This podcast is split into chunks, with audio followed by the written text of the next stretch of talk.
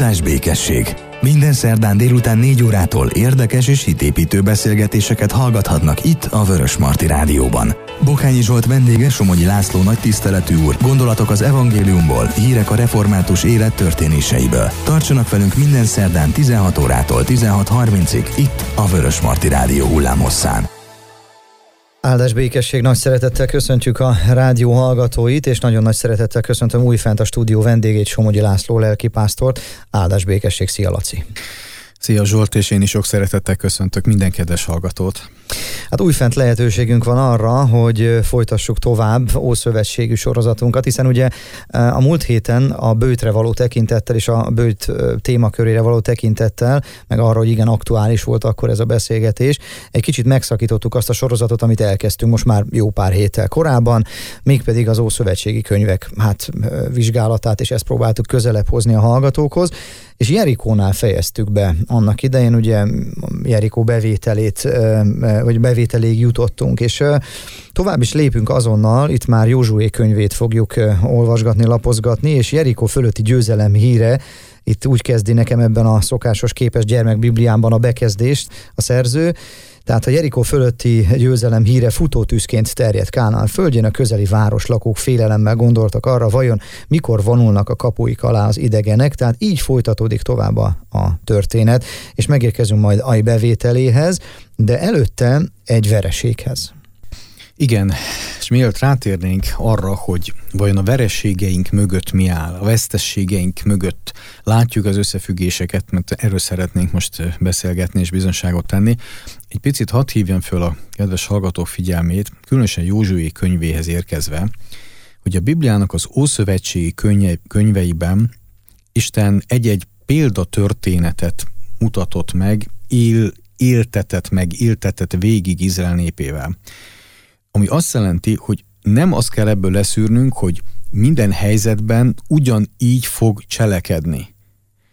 Tehát ezek példák, amik fölhívják a figyelmünket egy-egy igazságra, Istennek egy-egy fontos dolgára, az ő egyik fontos szempontjára. Ez azért fontos érteni, mert ha most belenézünk Józsui könyvébe például, akkor azt látjuk, ahogy múltkor utaltunk is már rá, Jerikót például el kellett pusztítani ennek volt egy konkrét üzenet, egy tanulsága, tehát ezek példatörténetek. Ez nem azt jelenti, hogy Isten újra és újra ezzel a módszerrel mondja, mit dolgozik. Nem tudom, hogy érthető-e, talán te, te tud kontrollálni most, amit mondok, hogy érthető-e, hogy, hogy vigyázzunk, tehát ebből ne úgy lássuk Istent, hogy ugyanígy fog cselekedni majd a mi életünkben is hanem egy-egy ilyen megdöbbentő történettel, mondom még egyszer, arra hívja a figyelmet, hogy valami számára nagyon fontos, valami számára szent, valami fontos, amit szeretne megmutatni, de nem kell attól tartanunk, hogy jaj, most akkor például újra az lenne a parancsa, mondjuk, most konkretizáljuk, hogy van egy város, amely komoly bűnben él, akkor azt ki kell pusztítani. Nem tudom, hogy érthető, mert ha ezt nem tesszük világossá, akkor a Bibliát nagyon félre lehet érteni, és az ószövetségi történetekből nem példát, hanem Isten módszertanát akarjuk kiolvasni. Igen. Ne a módszertanát olvassuk ki, hanem az adott példát, amiről szól az a történet, ami lelki erkölcsi értékre fölhívja a figyelmet. Isten nem mindig ugyanazok az eszközökkel dolgozik talán, hogy Igen, így, így, így is, nem úgy mindig ugyanazok az eszközökkel. Tehát ott tartunk, hogy a honfoglás elindul, Krisztus előtt 1400-as években élünk, Izrael népe bevonul a későbbi földjére, a Kánán földjére, ott, ahol egyébként ma is található a, a mai Izrael, és az első nagy győzelmük Jerikó városának bevétele, felidézzük csak röviden, körbe kellett járniuk, és Isten végül azt parancsolta, hogy egy csatakiáltásban kiáltsanak, mint egy fohászt mondjanak ki hangosan, és erre leomlottak a falak, és elfoglalták a várost. És itt jött az a parancsa Istennek, amit most idéztem, hogy kard érre kellett hányni. Tehát ott volt egy ítélet, amit Izrael végrehajtott az egyébként teljesen pogány létben élő Jerikón, Isten maga. És azt is mondta, hogy viszont miután én most a város megítélem, ez nem a ti, így mondom, nem a ti bizniszetek.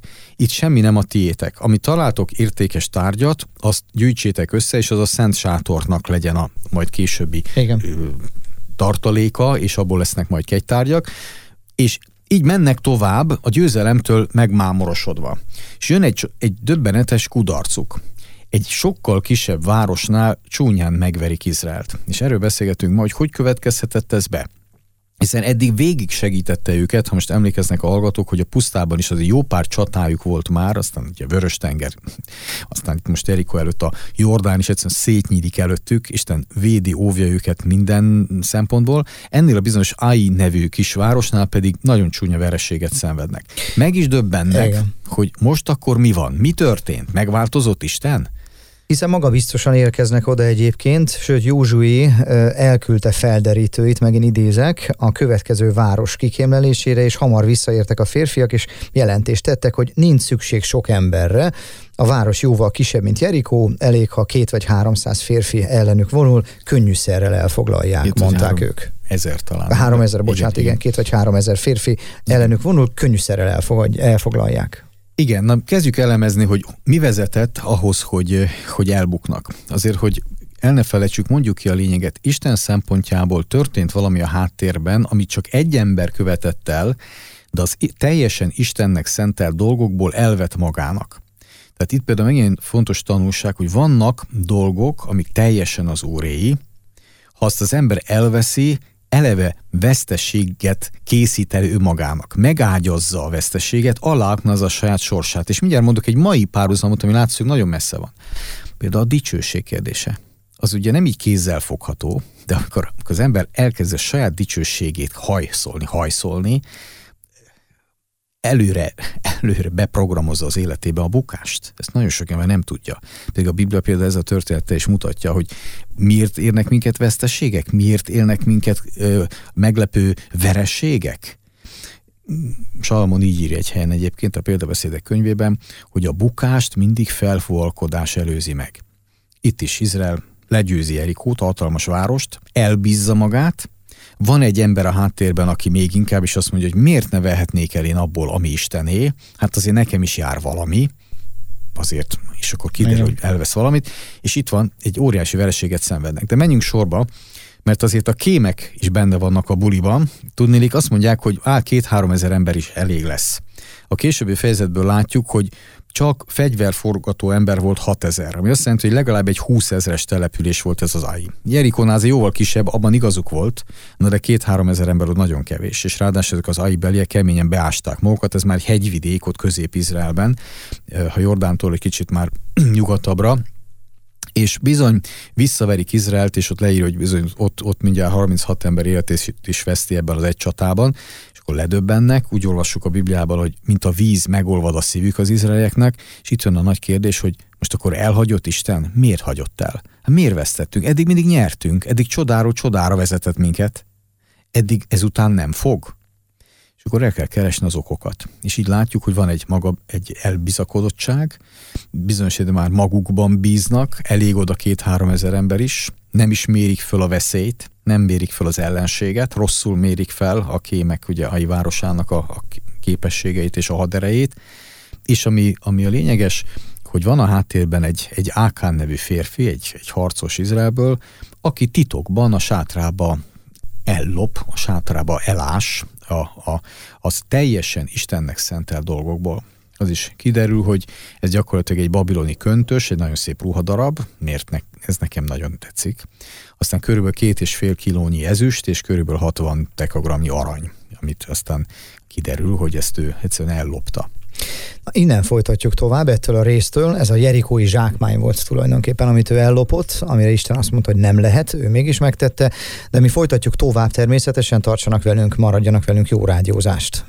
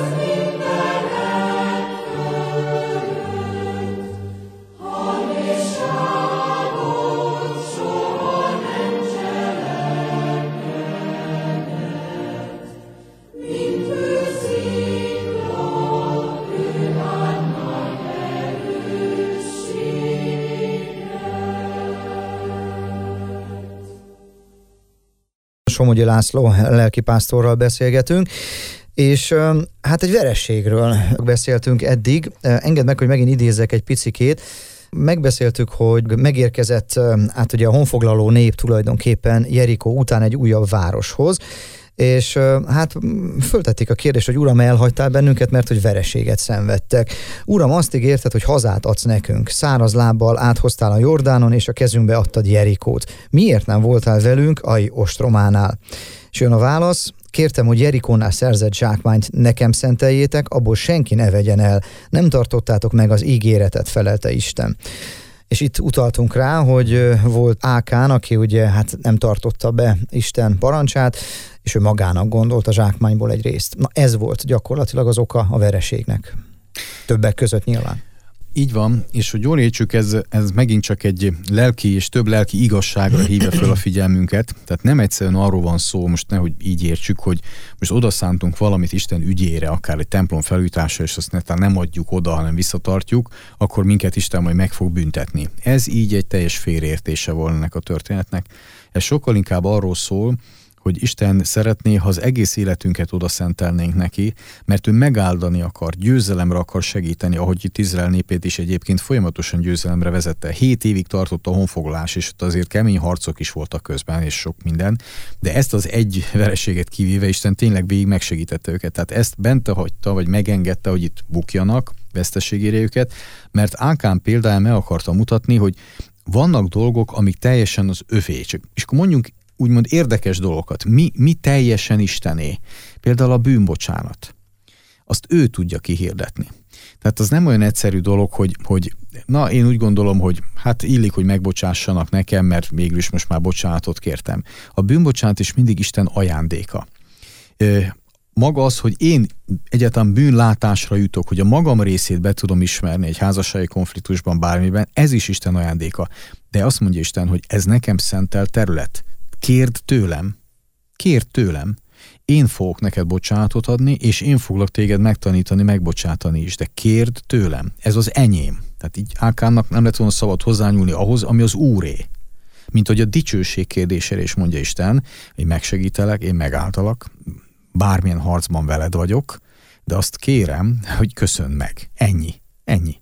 Tehát ez megint a, a dicsőség Istennek szentelt dolog. Ugyanígy a megváltás. Azt akarod, hogy kibéküljünk? Rendben van, döntsük el, ki fizet a békéért. Ki fizet a békéért. És azt mondja a Szentírás, hogy Jézus fizetett. Ez megint Istennek szentelt terület. Tehát, tehát ezek, ezekre utalnak ezek az ószövetségi történetek. Itt nem csupán anyagiasságról van szó, hogy Ákán anyagias volt, és Isten meg megbüntette, mert mm. lopott. Pedig egyébként a lopás bűn, tehát hogy ne értsék félre, ez önmagában ténylegesen egy bűn volt, csak itt sokkal többre mutat a Biblia, ahogy az ószövetségi történetek mondtam az elején, azok példák. Nem egyszerűen Istennek a gyakorlati módszertanát írja le, mindig ugyanígy csinálja, ahogy csinálja a dolgait, de az értékei ugyanazok, az értékei. Például lesz, hogy mondtuk, hogy a megváltás is. Hogyan lehet békességre jutni Istennel, úgy, hogy Jézus Krisztust elfogadom. Úgy, hogy elfogadom azt, hogy neki szentelt terület a, a megváltás. Például az, hogy hogyan lehet fizetni a bűnért. Csak vérrel. Az Isten bárányának ezért kellett meghalni, ezért hullatta a vérét, mert, mert egyedül ezt tudja Isten és akarja elfogadni a bűnbocsánat áraként. Jó cselekedettel, igyekezettel, ilyen-olyan vallásoskodással, kegyeskedéssel nem lehet Istent kifizetni. Ő maga szabta meg a feltételt, a vérontás nélkül nincs bűnbocsánat. Olvassuk több helyen a Bibliában, Ó és Új Szövetség rögzíti. És, és ez is olyan terület, Istennek szentelt terület, hogy hogyan lehet a bűnre bocsánatot kapni, minek alapján, milyen áldozatnak a, a révén békül meg Isten. Az Úr Jézus halála ez az áldozat.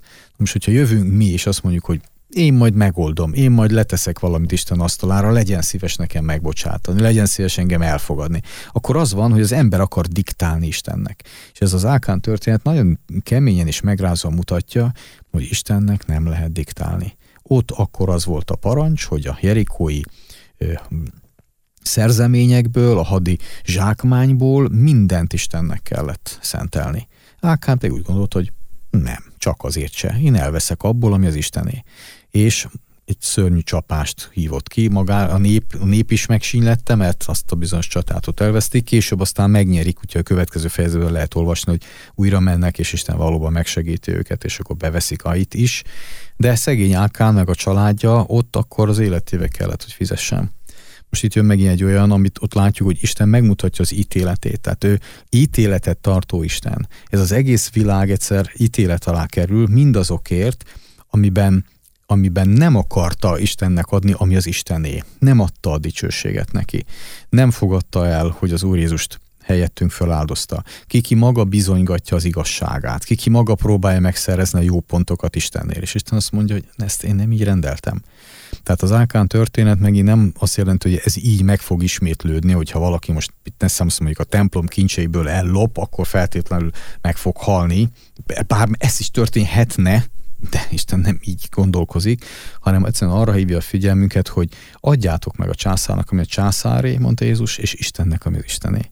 Istennek a dicsőséget, Istennek a hálát, Istennek megadom azt a elsőbséget, hogy igen, Uram, legyen úgy, ahogy Te akarod, ahogy Te akarsz engem megmenteni, úgy ments meg, és köszönöm, hogy Jézust ezért küldted el. Érdekes, amikor Józsué végül is ugye sorsvetéssel ott akkor ezt is rendelte nekik, kideríti, hogy ki miatt volt a vereség, és Igen. kiderül ott a Júda nemzetsége, aztán a nagy család, a kis család, és végül Ákán kiderül, hogy ő akkor így, így szólítja ott meg Józsué ezt az embert, hogy adj dicsőséget Istennek. És ez tulajdonképpen egy kicsit furcsa mondat, de most, hogy utána olvastam, és most jöttem rá, hogy ez tulajdonképpen azt jelenti, hogy, hogy igen, mondd el neki őszintén, mondd el neki őszintén, hogy igaza van. Milyen értemben adj neki dicsőséget, hogy igen, uram, elismerem, igazad van, én védkeztem, én védkeztem, és ezért van a csapás rajtunk. És akkor Ákán ugyan kimondja, azt elismeri, hogy, hogy lopott, elismeri, hogy a teljesen Istennek szentel dolgokhoz hozzányúlt, de úgy látjuk, hogy nem tart bűnbátot. Ez megint egy külön érdekes téma, hogy ugyan elismeri, de ott már olyan helyzet volt, most gondoljuk el, hogy ugye ez a sorsvetés szépen végigment, ez eltarthatott x ideig, és Ákán hallgat, Ákán hallgat, nagyon jól tudja, hogy már őt fogja kihozni a sorsvetés. Szorul a hurok. Szorul a hurok, de nem, nem jön elő. Ebből látjuk, hogy a szívébe sajnos nem születik meg a bűnbánat, csak a végén egy kényszeredett elismerés, hogy hát igen, hát én voltam. Na ezek miatt, ezek összessége miatt éri őt az ítélet, és ma az új szövetség fényében pedig tudhatjuk, hogy Isten ítélete minnyájunkért Jézusra hullott. Isten Jézust büntette meg, hogy minket felmenthessen, pedig mi is hányszor hozzányúlunk az Istennek szentel dolgokhoz, hányszor nem adjuk neki a dicsőséget, hányszor nem adunk hálát, hányszor a magunk dolgaival dicsekszünk, magunkon gondoljuk megoldani az életünket, fűhöz, fához futkározunk, nem, nem az Úrhoz imádkozunk, szóval rengeteg mindenet csináljuk ugyanezt, mint az akkori Izrael, és, és Isten mégsem sújt le ránk. Azért nem, mert közben Jézusra már lesújtott, és keresi, várja azokat az emberi reakciókat, akik azt mondják, hogy Uram, köszönöm, köszönöm, hogy visszatérhetek hozzád, köszönöm, hogy, hogy Jézus Krisztus által te már megbékértél velem. És nem azt akarja, hogy mindjárt elveszünk, hanem hogy minél többen megtérjünk hozzá. Tehát Igen. ez a, Igen. kegyelmi időben.